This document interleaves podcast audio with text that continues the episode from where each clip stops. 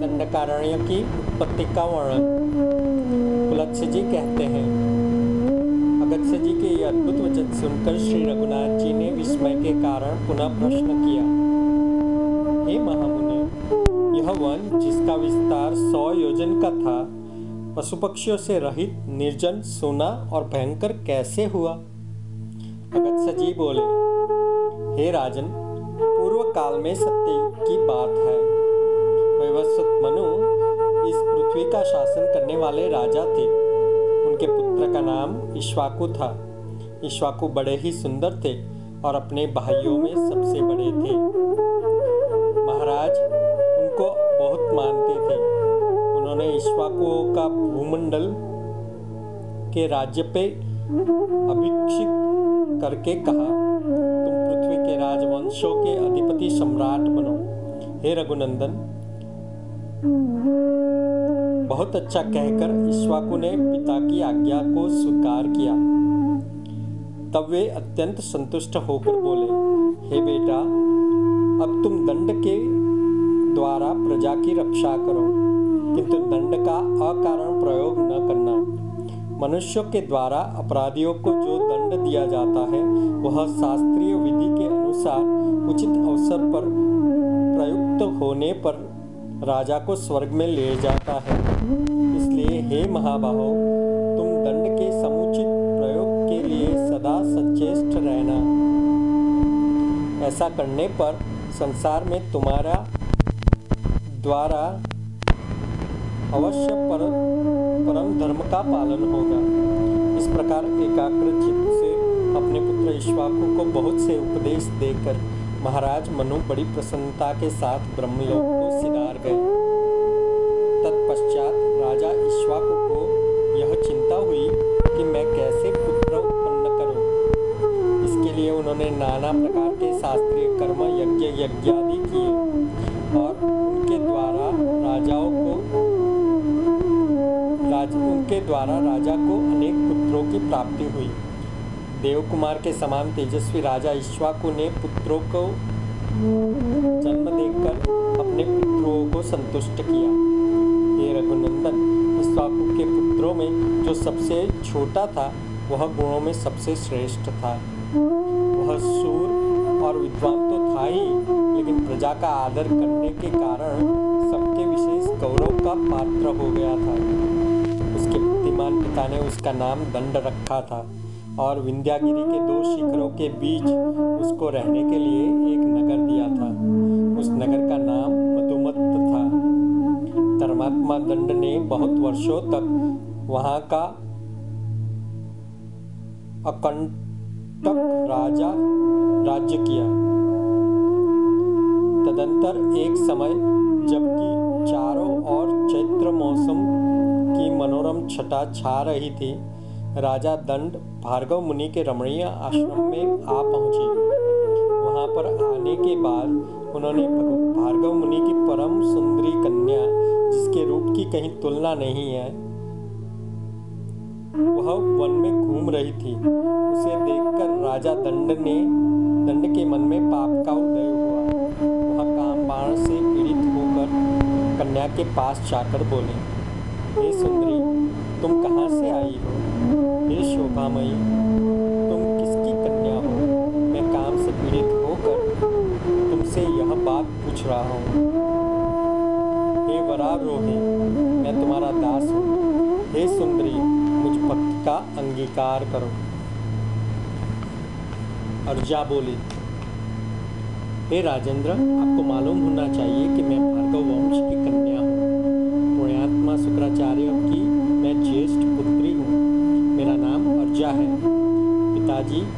आश्रम पर ही निवास करते हैं। हे महाराज, शुक्राचार्य मेरे पिता है और आप उनके शिष्य हो। अतः धर्म के नाते मैं आपकी बहन होती हूँ। इसलिए आपको मुझसे ऐसी बातें नहीं करनी चाहिए। यदि दूसरे कोई दुष्ट पुरुष भी मुझ पर कुदृष्टि करे तो आपको सदा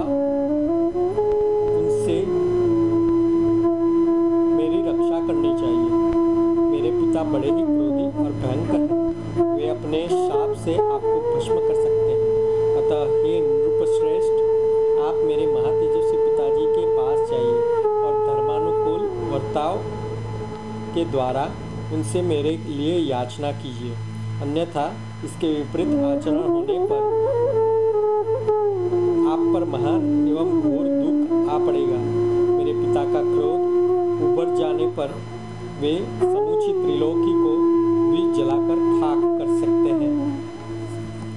दंड ने बोला, हे सुंदरी, तुम्हें पाल लेने पर चाहे मेरा वध भी हो जाए अथवा वध से भी महान कष्ट भोगना पड़े तो मुझे स्वीकार है। हे भीरू मैं तुम्हारा भक्त हूँ, मुझे स्वीकार करो। ऐसा कहकर राजा ने उस कन्या को बलपूर्वक अपने बाहुपाश में कस लिया और एकांत में वन में, जहाँ से कहीं आवाज़ भी नहीं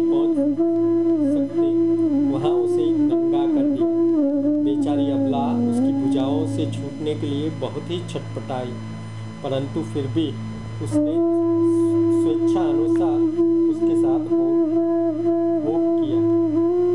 राजा दंड, वह अत्यंत कठोरतापूर्ण और महाभयानक अपराध करके तुरंत अपने नगर को चल दिए तथा भार्गव कन्या दिन भाव से रोती हुई अत्यंत उद्विग्न होकर आश्रम के समीप अपने देवता के तुल्य के समान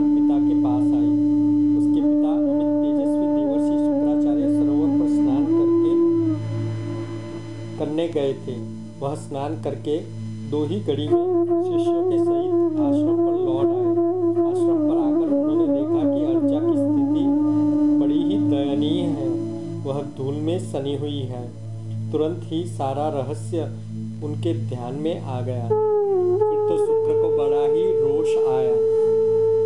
वे तीनों लोगों को दग्ध सा करते हुए अपने शिष्यों को सुनाकर बोले धर्म के विपरीत आचरण करने वाले अदूरदर्शी दंड के लिए, दंड के ऊपर प्रज्वलित अग्नि शाखाओं के समान भयंकर विपत्ति आप रही तुम सब लोग देखना, वह खोटी बुद्धि वाला पापी राजा, अपने देश, भृत्य, सेना और वाहन सहित नष्ट हो जाएगा। उसका राज्य सौ योजन लंबा चौड़ा है। वर्षा करेंगे।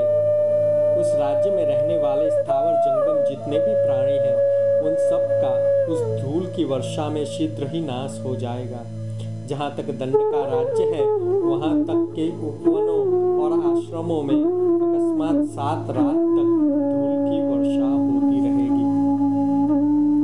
क्रोध से संतप्त होने के कारण इस प्रकार का साप देकर महर्षि शुक्र ने आश्रमवासी शिष्यों से कहा तुम लोग यहाँ रह, रहने वाले सब लोगों को इस राज्य की सीमा से बाहर ले जाओ। उनकी आज्ञा होते ही आश्रमवासी मनुष्य शीघ्रतापूर्वक उस राज्य से हट गए और सीमा के बाहर जाकर उन्होंने अपना डेरा लगा लिया तदंतर शुक्राचार्य अर्जा से बोले तो नीच बुद्धि वाली कन्या तो अपने चित्त को एकाग्र करके सदा इस आश्रम में ही निवास कर। उस चार कोस, यह चार कोस के विस्तार का सुंदर, शोभा संपन्न सरोवर है। हे अर्जी, तू रजोगुणों से रहित, सात्विक जीवन व्यतीत करती हुई यहाँ पर सौ वर्ष तक रहे। महर्षि का यह आदेश सुनकर अर्जा ने तथास्तु कहकर अपनी आज्ञा स्वीकार कर। उस समय वह बहुत ही दुखी थी। शुक्राचार्य ने कन्या के बात कहने के बाद वहाँ से दूसरे आश्रम के लिए प्रस्थान किया। ब्रह्मवादी महर्षि की कथा के अनुसार विंध्यगिरी के शिखरों पर फैला हुआ राज्य, राजा दंड का समूचा राज्य, एक सप्ताह के भीतर ही जलकर खाक हो गया। तब से वह विशाल वन दंडकारण्य कहलाता है।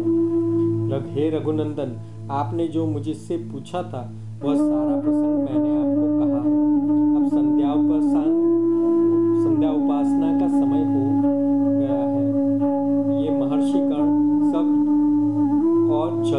खड़े खड़े लेकर अर्घ्य से, अर्घ्य के द्वारा भगवान सूर्य की पूजा कर रहे हैं।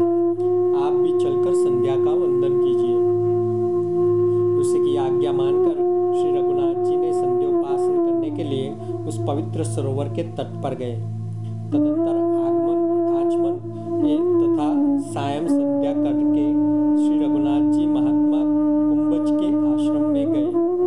वहाँ उन्होंने बड़े ही आदर के साथ अधिक गुणकारी, फल, मूल तथा रसीले साग भोजन के लिए अर्पण किए।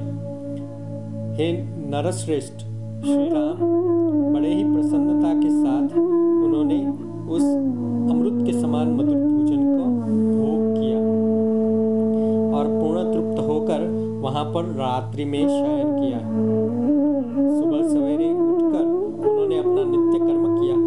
वहाँ से विदाई होने के लिए महर्षि कुंभज की आज्ञा ली।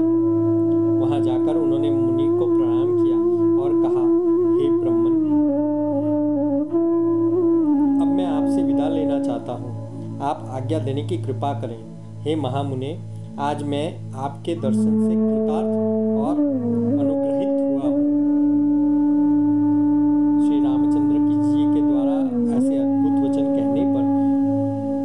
तपस्वी अगस्त्य जी ने अत्यंत प्रसन्न होकर कहा, हे श्री राम कल्याणमय अक्षरों से युक्त आपका यह वचन बड़ा ही अद्भुत है।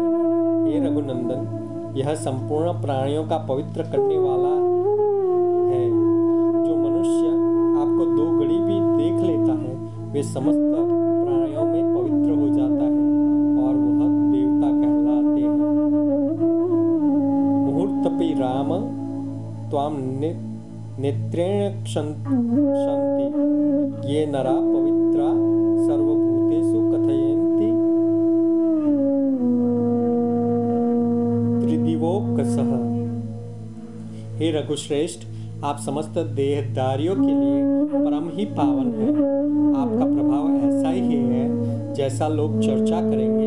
उन्हें भी जिसका लोग चर्चा भी करेंगे तो उन्हें भी वही सिद्ध प्राप्त होगी। आप इस मार्ग से शांत एवं निर्भय होकर जाइए। धर्मपूर्वक राज्य का पालन कीजिए, क्योंकि आप ही जगत के एकमात्र सहारे हैं। महर्षि के द्वारा ऐसा कहने पर महाराज श्री रामचंद्र जी ने हाथ जोड़कर उन्हें प्रणाम किया।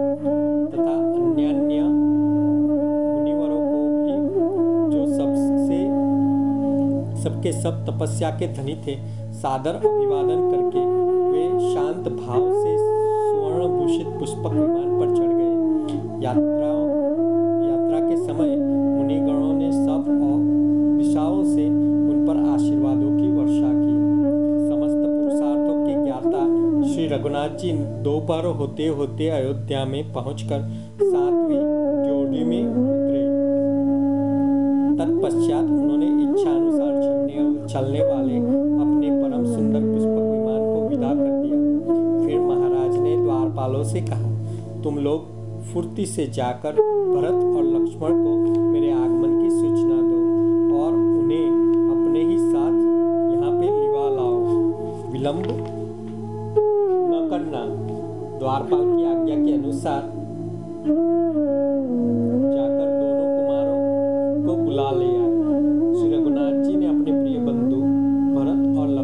देखकर बड़े ही प्रसन्नते होकर कहा,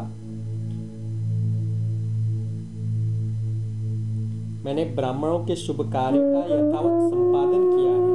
अब मैं प्रतिमा स्थापन, देवालय निर्माण आदि पूर्व धर्म का अनुष्ठान करूँगा। उन्होंने अपने भाइयों को छाती से लगाकर कहा, हे वीरों, मेरा कान्यकुब्ज देश में का